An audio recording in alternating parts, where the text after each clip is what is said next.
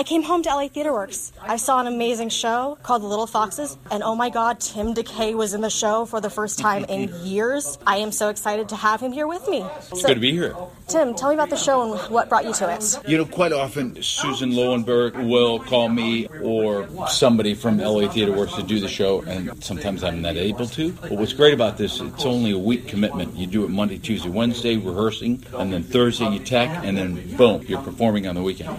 And every single time you're working with amazing actors and actresses, and this was certainly no exception. So I read it, I read the role of Ben, and I thought, man, this would be fun to play somebody so evil and just luscious. That's what he was, though, hmm. which was fun to watch as an audience member. Hmm. Yeah, he enjoys he enjoys a game, and he just like wow in a way like Peter Burke, but he enjoys. But the, he, this family is is, uh, is great. It's it, I think it's a wonderful play, and I think it's rather timely. It really is, and it's kind of disappointing on one hand. On the other hand, good theater is always good. Yeah, yeah, exactly. So, a lot of my listeners will probably know you best from White Collar. Mm-hmm. What do you remember most about being on that show? The thing I remember most about being on that show was that every day was such fun. It truly was. The cast and the crew got along so well, and it, it was always a hoot.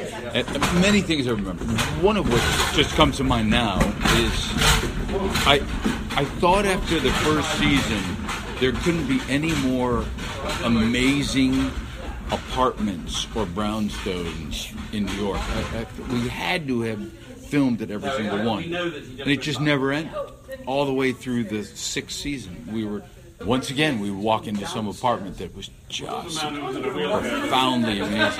Yeah, I love that area of New York. It's just so beautiful. Yeah. And we have family from New York, so it's one of those things where every time we go visit, gotta walk around and see everything because Yeah. you don't see that same type of artistry in the architecture in California. You really don't. No, you don't. No. And no. then, just to close off, anything else you're working on that's coming up? I'm narrating five books Sweet. written by Doug Richardson, uh, the Lucky Dey series. So uh, that will be coming out, I think, in a few months. But so be looking for that. Sweet. Thank you so much for your time. Good to talk to you. Thank you. Thank you.